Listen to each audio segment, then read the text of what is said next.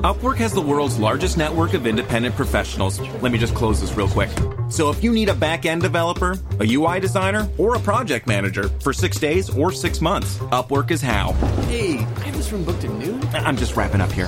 Upwork professionals have the flexibility and capability to work from anywhere. Yeah, it's 1201. Okay, it's all yours. Which is nice if you're already low on conference rooms. Plus, they're proven, rated, and reviewed. When you need in demand talent on demand, Upwork is how. out goodie bags to potential female recruits containing mirrors and nail files with the bank's logo stamped on them. But the Mani Pedi event strikes me as even more ill judged than the nail files, which, though stupid, required no active participation and could easily be slung into the bin.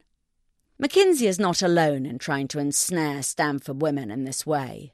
Not to be outdone, Bain is next month hosting something even more crass a female only cooking event. At a time when Get Back to the Kitchen has become the sexist taunt that schoolboys throw at bright girls in the classroom, such an event seems awesomely unfortunate. What next, one wonders? An event sponsored by BCG involving ironing and dusting?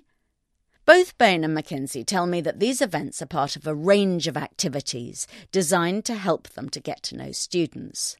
Alas, it seems that students don't especially want to be known in this way. The man who kindly emailed both invitations to me. Brought to you by Capital One, where you can open a savings account in about five minutes and earn five times the national average. Just imagine five times more savings toward that overdue home edition maybe even an addition on that addition. This is Banking Reimagined. What's in your wallet? Capital One and a member FDIC.